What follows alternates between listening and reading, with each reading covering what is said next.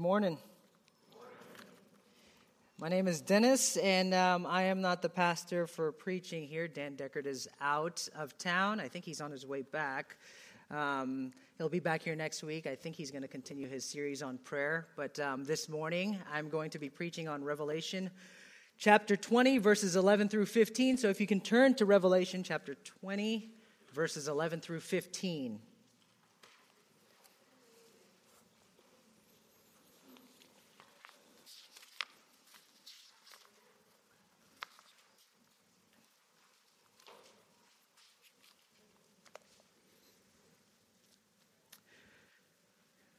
One of the most frightening experiences in my life was when I was awaiting um, sentencing um, a few years back for crimes that I've committed. Um, and the thought of how much time I could do for my crimes gave me a sense of fear and terror um, that I've never known prior to that time in my life. The plea bargaining that went back and forth between the district attorney um, was nerve wracking to say the least. It was quite an experience to be in the courtroom before the judge who ultimately had the final authority to uh, determine what my future would hold for me. It was a time of great stress, fear, and worry because I was fully aware that I was guilty and that I deserve whatever consequences the court system saw fit to bestow upon me. Now, I know that there are plenty of people who've never experienced what I've what I went through and who've never known the fear and terror of what it's like to stand in front of a judge who is about to sentence you to jail or prison. However, there is a day coming that's fast approaching where every sinner will stand in front of the judge. There's that day of reckoning that overshadows all of time and history when Christ will judge the dead. This topic that I'm, that I'm preaching on this morning ranks, it doesn't rank as one of the more popular topics in the Bible, but it is there. And if we're to grow in our knowledge of God and in our walk with God, we can't just pick and choose portions of the Bible or emphasize certain attributes of God while neglecting the others. We've got to assess it all and read it all and take all of it in. The same Jesus who died on the cross for sinners is the same Jesus who will judge sinners who have refused the mercy and grace that God offers through the cross of Christ. And have we forgotten, may I ask, or purposely chosen not to think about the fact that the same Jesus who is a God of love is also the same Jesus who is righteous and just?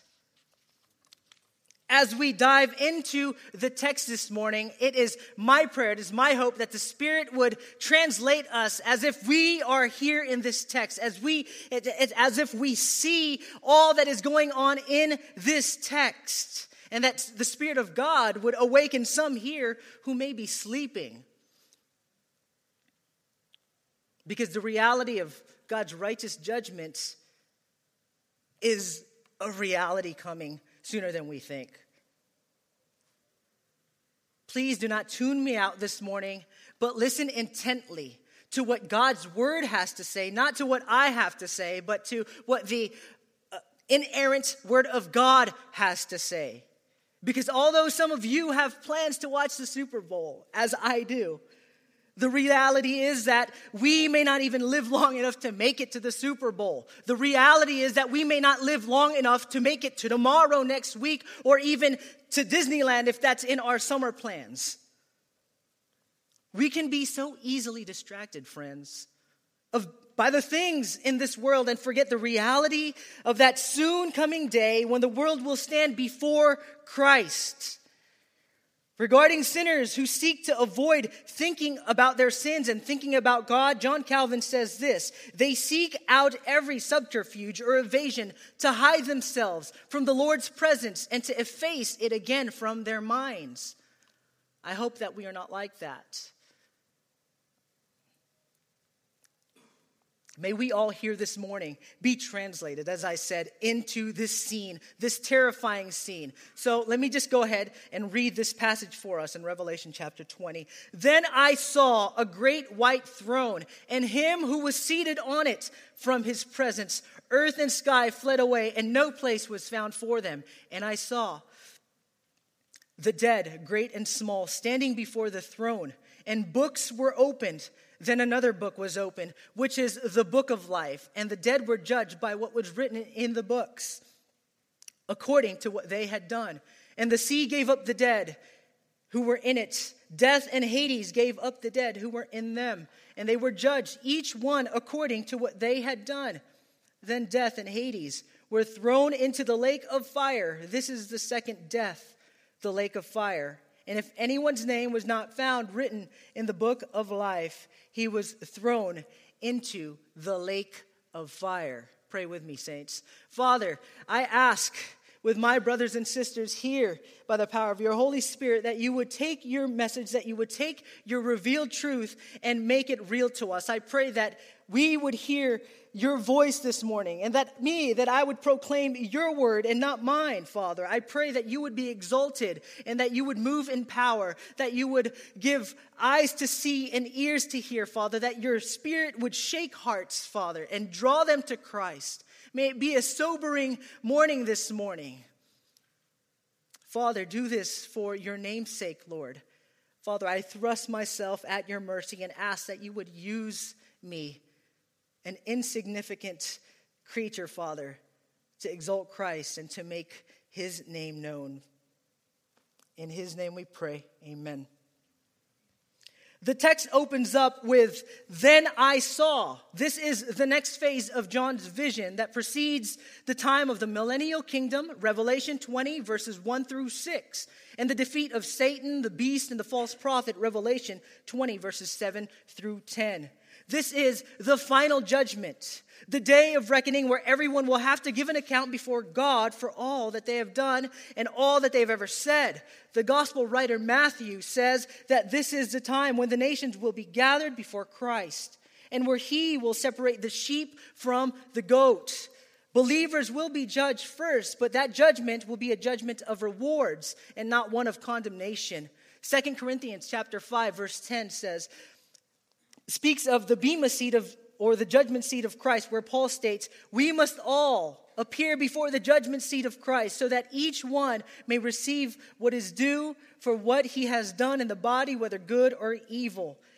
This particular passage this morning, however, only focuses on the judgment of unbelievers, which happens, I think, chronologically after the judgment of believers for their rewards. And I base that assumption or that conclusion from Matthew chapter 25, where Christ is separating the sheep from the goat. First, he speaks to the believers and he says, When I was hungry, you fed me. When I was naked, you clothed me. He focuses first on the believers, then he moves on to the non believers. And the first thing that John mentions to see, that he sees, is a great white throne and him who was seated on it. This throne is said to be great. This greatness refers to the power of the one who sits on that throne. Its authority is far greater than any in our land. It ranks infinitely higher in degree than the authority of the Supreme Court in America. For even the judges who have presided over the cases in the Supreme Court will one day have to stand in front of the one who presides over this court. This throne is also described as a white throne, referring to the purity of the judgment that is administered from the throne. Some law courts in this land and in the lands far and wide have gotten it wrong. However, this throne, this throne here in Revelation chapter 20 never gets it wrong. And every trial that this throne presides over will be tried justly, free from error. There are never any mistrials from the hearing that takes place at this throne. Next, John speaks of him who is seated on this great white throne. This one that is seated on this great white throne is none other than the Lord Jesus Christ. John chapter 5, verse 22 says that the Father judges no one, but has entrusted all judgment to the Son. Earlier, we already looked at 2 Corinthians chapter 5 verse 10 that speaks of us appearing before the judgment seat of Christ. 2 Timothy chapter 4 verse 1 Paul says when he's speaking to Timothy, I charge you in the presence of God and of Christ Jesus, who is to judge the living and the dead, and by his appearing and his kingdom preach the word. Christ is the only one, according to the Father in heaven, who is worthy to sit on this throne. He is the omnipresent, omnipotent, and omniscient one who's, who presides over this courtroom, and he will have the final say regarding the destinies of men. Next, John says that from his, Christ, present, earth and, earth and sky fled away, and no place was found for them. It's, it's, it's, uh, it is likely that John is here speaking in a poetic hyperbole and not speaking of a literal fleeing of earth and heaven. Ian Boxall comments on this passage and he says this It describes a mythological, in mythological terms, the coming to an end of the old order. That aspect of creation fatally compromised by its association with evil, chaos, and injustice. Such an order cannot stand before the terrifying presence of God, whose light exposes the darkness of deception and falsehood. Indeed, with the flight of earth and heaven, the demarcation between God's realm and the place where humanity lives is beginning to disappear. The presence of God is so awesome that creation is described as fleeing from his presence. John continues. Then I saw the dead, both great and small, standing before the throne. Who are the dead? Who are these dead? The dead, the dead here speaks of unbelievers that have died ever since the curse was pronounced on humanity in Genesis chapter 3. Just imagine this awesome sight at this courtroom. Imagine the, the myriads and myriads of people that have ever lived who will be present before this great white throne. This will be a most terrifying day for the dead. John says that there are that they are both great and small. Big sinners and little sinners will be present here, rulers and subjects, CEOs and employees, geniuses and the unlearned, the civilized and the uncivilized, emperors and beggars, the rich and the poor, those who ate organic food and non organic food. All coming from different walks of life, but having one thing in common, and that is that they are all outside of Christ. That is their common denominator. They are outside of Christ. The small sinners are those in this world that Steven Lawson describes as having amounted to very little in the grand scheme of life, meaning that they didn't really leave a, a big mark or a grand mark in this world. These are the people that you work with. These are the people your cla- that, who are your classmates in your classrooms, people you grew up with. They could be your neighbors and your childhood friends. They could very likely even be your relatives. They could be your father, your mother, brother, sister, cousin, aunt, or uncle. And yes, even your children. Even your children. This is the reality. This may sound unpleasant to some, but it is the truth. And I'm just preaching the truth this morning, brothers and sisters. There are moments when I myself think of my family members, parents and siblings alike, and I begin to weep and weep for their souls, asking that God would have mercy upon them. There are times where I just, I, the, the, awareness, I, uh, God makes me aware of the, the conditions of their souls, and I go to my room and I weep for their souls, literally weeping for them, asking God to bestow mercy upon them. Lord, save them. Lord, save them before it's too late. It is a sobering thought to know that those in your household may be here on this day. And the consequences of this day it's, is more, most terrifying. I have this uh, uh, portion from Thomas Brooks, who is a, uh, a Puritan uh, from 1670. And he writes this regarding um, the, the condemnation that awaits sinners who have not bowed their knees to Christ. He says this But the impenitent sinner has no hope in hell. He shall have death without death, night without day, mourning without mirth, sorrow without solace, bondage without liberty. The damned shall live as long as as long in hell as God himself shall live in heaven. Suppose, say some, that the whole world were turned to a mountain of sand and that a little bird should come every thousandth year and carry away one grain of sand from that heap. What an infinite number of years, not to be numbered by all finite beings, would be spent and expired before this supposed mountain would be fetched away. Now, if a man should lie in everlasting burning so long a time as this, and then have an end of his woe, it would administer some ease, refreshment, and comforts to him. But when that immortal bird shall have carried away this supposed mountain a thousand times over and over, alas, alas, man shall be as far from the end of his anguish, the torment as ever he and torment as ever he was. He shall be no nearer coming out of hell than he was the first the very first moment that he entered into hell. If the fire of hell were terminable, it might then be tolerable. But being endless, it must needs be easeless and remediless. We may share and enjoy pleasant memories here with our loved ones. But being outside of Christ, they will never experience the joy and the eternal presence in the eternal presence of Christ, but rather only the, the wrath of Christ. Next, you have the big and great sinners. Those who have sinned on a global or national scale. These are the Hitlers of the world, the Osama bin Ladens, the Al, Al Capones and El Chapos of the world. These big sinners are those that have been the source of great pain and suffering to hundreds and thousands of people. But as great as and well known as they were on a global scale, they, just like the little obscure sinners, will stand in front of Christ on this day. John goes on to say that the books were opened. It is the basis of what's been recorded in these books that the dead are to be judged.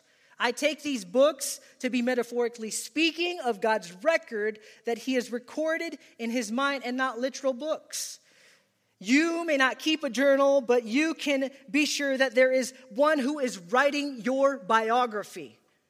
As Robert Seiss says, there is an unerring hand, uh, an, un, an unerring hand has recorded every item with every secret thing just think about it, friends. Every murderous thought, every lustful imagination, every lying word to have come from the lips of unbelievers and our, our lips as well, every outburst of anger, all fornication, and every other sin under the sun that I have failed to make, mention here, all of it will be brought before this courtroom as evidence to indict those that have rebelled against God and broken his laws.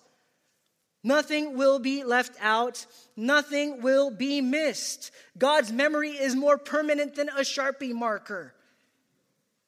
And every last offense must be and will be answered for. Unlike the law in our land, there is no bail in this courtroom. There is no court of appeals. There will be no plea bargaining with the DA. There will be no probation and no parole. San Quentin State Penitentiary is heaven in comparison to the prison cell of hell. I've heard it said that the sinful world is the only heaven that the unsaved will ever know, and the only hell that believers will ever experience. Such a true statement. In verse 14, John goes on to say that the sea gave up the dead who were in it, and that death and Hades gave up the dead who were in them. In order for the judgment just mentioned in verse 12 to take place, a resurrection must first take place. The sea describes those that have lost their lives in the ocean and the sea, and although their bodies have decomposed, on this final day their souls will be the souls of lost men in the sea will be reunited with their bodies. They will also have resurrected bodies. Death and Hades Or the place of the dead will also give up those that were that have um, that have held uh, that have been held captive underneath the ground to be united with the souls of men and women that have been occupied that have occupied them once before. Notice the power of the judge who sits on this throne. He makes the summons, and all that he summons will appear before him. There's no escaping this day, and there is no running from this terrible day. David in Psalm 119 says, Where shall I go from your spirits? Or where shall I flee from your presence? If I ascend to heaven, you are there. If I make my bed in Sheol, you are there. The presence of God cannot be escaped. It is coming this day. It is sure, and you can literally bet your life on it. Try as one may to avoid this day, but nevertheless, every unbeliever's path will lead them to this day. Let me ask you this morning, friends, because I know that I'm speaking to a church congregation here this morning, but there is a category of unbelievers that will be judged on that day who call themselves Christian and, and say to Christ on that day, and they will say to Christ on that day, Lord, Lord, did we not prophesy in your name and cast out demons in your name and do many mighty works in your name? This is Matthew chapter 7. And he will respond to those, uh, to these people and say, I never knew you, depart from me you worker of lawlessness. How many of you here this morning merely have the name of Christ on your lips, but your hearts are bowed to other gods? How many of you here participate in church functions, attend Bible studies, pray daily, and yet on that day Christ will say to you, Depart from me, you worker of lawlessness? I've got to ask myself that same question Is this real for me? How many in here come to church service? How many in here come to church service Sunday after Sunday? Take diligent sermon notes and are even moved by the sermons that Dan preaches, and yet your hearts have no desire for Christ. We may pray for God to heal and fix our marriage, keep our children out of trouble, and get good grades, do well in life, but to no purpose other than to have our wills or our agendas be done rather than the will or agenda of God. It's one thing to know more of the Bible and a totally different thing to want to long for and to know Christ, delight in Him, taste Him, and, and, and love Him, and, and be with Him intimately by communing with Him through His Word. It's one thing to have our brains filled with the knowledge of God and the truth of God, and another thing to have our heart, have a heart that is that has Christ dwelling in it. And by heart, I mean that place which is the seat of your emotions, the seat of your desires. You can have a change in behavior, but not a change in your heart. Friends, brothers, and sisters, I pray this morning that you would be honest with yourself and search your heart this morning and answer these questions for yourselves. Do you have Christ? Does he possess you?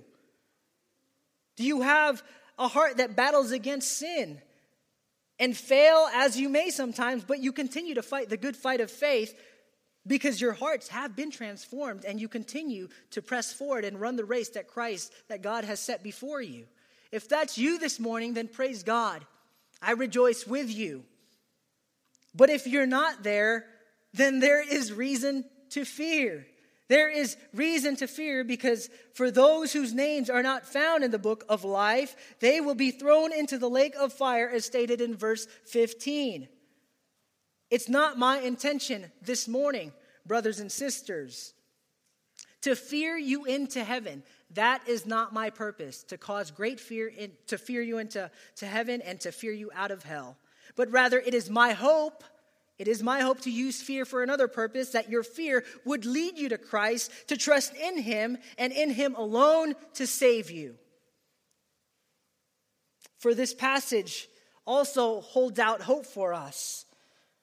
For there is the mention of the book of life, and in that book is recorded the names of those who have put their faith and trust in the Lord Jesus Christ for the salvation of their souls.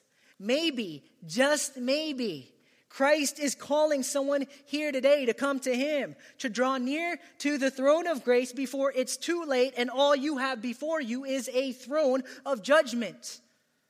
Christ says, Come to me, all you who are weary and carry heavy burdens, and I will give you rest. All who come to me, Christ says, I will in no way cast out. Would you come to him this morning if that's you, friend? If you don't yet know him or only thought that you've known him, and this morning his spirit is speaking to you and revealing to you that what you have possessed is not really the real thing, but something just generic or something, it's just a sham. Would you heed his words, friends, and come to him this morning?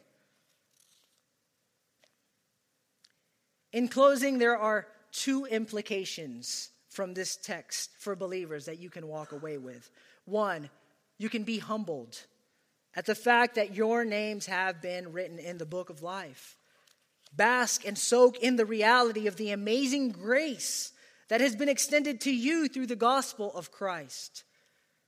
The only reason that saints of the Lord have their names written in the book of life is because from before the foundation of the world, he has chosen you and set his affections upon you. It's not because he saw anything good in you. There was nothing good to be seen except for the work that he would do in you through Christ. It is all of grace. It is all of grace.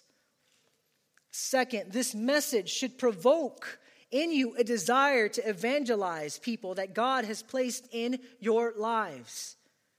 Whether at work, in your household, in your classrooms, or whatever sphere of influence that God has placed you in. I have. I remember uh, when uh, I was still living at my parents. We uh, we got to know our neighbors quite well, and uh, her name was Jean. She, uh, yeah, she was a, real nice lady, and um, she uh, she was coming to the end of her life. And the last few weeks, um, I had been able to build a relationship with this family, and um, she at the last couple weeks she couldn't walk, she could barely speak, but her son had come up to me and um, and invited me to come and see his mom and asked me to share some words with her. And so, in building and establishing that relationship, I was able to um, come to the bedside, uh, to Jean's uh, bedside, and I, I, remember singing how deep the Father's love for us to her, and uh, it was just a glorious time, and I was able to share um, that passage in John chapter 10 where Jesus Christ says, um, He who believes in me, yet he dies, yet shall he live. And I asked her, Jean, do you believe that? And she couldn't speak, but she nodded her head with an affirmation Yes, I do believe that. Who has God placed in your life to share the gospel with? There are some who only wish to manifest Christ with their lives through acts of charity and goodwill towards their neighbors. And rightly so, we should. We should love our neighbors through outward acts of servanthood as Christ did. However, if you, if you never speak of the gospel, I fear that you do them a great disservice. If acts of kindness is all you do for others and never share the gospel with people, you are, as I've remembered Dan Deckard preached years ago, four years ago, only loving them to hell. Paul says in Romans chapter 10, verse 14, faith comes by hearing, and hearing through the word of Christ. It doesn't say that faith cometh by your acts of kindness, but it comes through the hearing of the word of Christ. Your acts of kindness will not save anyone. It is Christ who saves and Christ alone. It's not my good deeds that will save anyone. Don't misunderstand me this morning. I, I'm, I'm not saying, or I, I, I believe that we should be loving our neighbors through acts of loving service and kindness, as mentioned earlier, but those should be bridges that we build in order that a door may open for us to share with them the only news that will save them, namely the gospel of the Lord Jesus Christ. And again, don't misunderstand me into thinking that you just constantly and arrogantly scream and yell of hellfire and brimstone to people. No. Engage the world around you. Build relationships. Immerse yourself in their lives. Get to know them. Step out of your comfort zone. Step out of your known circles and get to know the people in your lives. Get to know your neighbors. Get to know strangers and involve yourselves in their lives. That's exactly what Christ did. He stepped into people's messes in order to bring them hope. But just keep in mind that in your efforts to share the good news, there will sometimes be resistance. Remember the words of Christ when he said in John chapter 15 If the world hates you, know that it hated me before it hated you. If you were out of if you were of the world, the world would love you as its own, but because you are not of the world, but I chose you out of the world, therefore the world hates you if you bear the name of Christ, at some point you will run into opposition, those that are, are, are not of Christ, however that may look. There will be times when you share the gospel and you will be met with opposition, like I just said. Uh, not all the time, but there, those times will come. There will be scoffers and those who laugh and mock you from time to time. And if you never run into opposition, to the gospel message, then I would advise you to inspect the gospel that you're preaching, and you'll probably find that there's donut glaze on that gospel which you're preaching, and you just simply need to stop sugarcoating it and preach it like it is. Because if even if you preach it with kindness, it's still an offensive gospel to a fallen world. The very nature of the gospel is offensive. It goes against the grain of our culture who are self reliant and who see themselves as self sufficient, opposed to finding their sufficiency in Christ. I remember in 2011, I think, um, I remember preaching on the bus one time, and as I began to preach, there were many in the back. This was in the Philippines. There were many in the back, and um, as, as I started preaching, there, were, there was a group just laughing. And I was greatly discouraged I was like, man, this is crazy. Why should I keep going? But I pressed forward. I pressed on and, and I, I prayed, Lord, continue to bless your word. And so I kept preaching. And by the end of the message, there was a serious, solemn silence on that bus. And there were others crying and weeping, being convicted of the message of Christ. And when I had finished, I asked, How many of you here want a tract that I have? And hands just flung up. Give me a track. Give me a track. Stay the course. Stay the course. We live in unpleasant times where the world is not a friend to Christianity, but stay the course, for our God is with us. Remember what Christ says, and uh, what Christ said in um, in the book of Matthew, he says, um, He said that I will build my church and the gates of hell will not prevail over it. Friends, think about this message today. Think about Revelation. Think about that coming day where many will stand before this great white throne judgment, many who have never heard the word of Christ. I pray that you would be provoked to share the gospel, that you would pray earnestly that God would open doors for you with your family members, your friends, and your coworkers somehow to share the gospel with them, to share Christ with them. May this be a sobering morning for us. You know, I was thinking just yesterday how um, there are thousands of people in the state. There are going to be thousands of people in the stadium today at the Super Bowl. But on that day, there will be thousands and thousands more that will stand in front of this court room before this great judge. We have an opportunity to share the gospel with the world around us. We have been given lives, not to squander it on our own. I've done that so many times. I have, you have one life to live. And I remember, I think Piper saying, only what's done for Christ shall last. One life, one life to live till soon be past, and only what's done for Christ shall last, I think is what the, the poem reads. Use your life, saints. Use your life to honor Christ, to proclaim Christ to a lost and dying world. Let's pray. Father, we thank you for this time. We thank you for your word. Lord, it is a sobering word. It is a sobering passage, an unpopular one indeed. But Father, may it sink deep down within us, in our heart of hearts, and may it change us and transform us. May it humble us and love you more, being reminded of how much we've been saved from. And also, Father, may it have the effect of causing us to want to proclaim Christ and share Christ with those around us. Father, we thank you for your grace. We thank you for your mercy. We pray all these things in Jesus' name. Amen.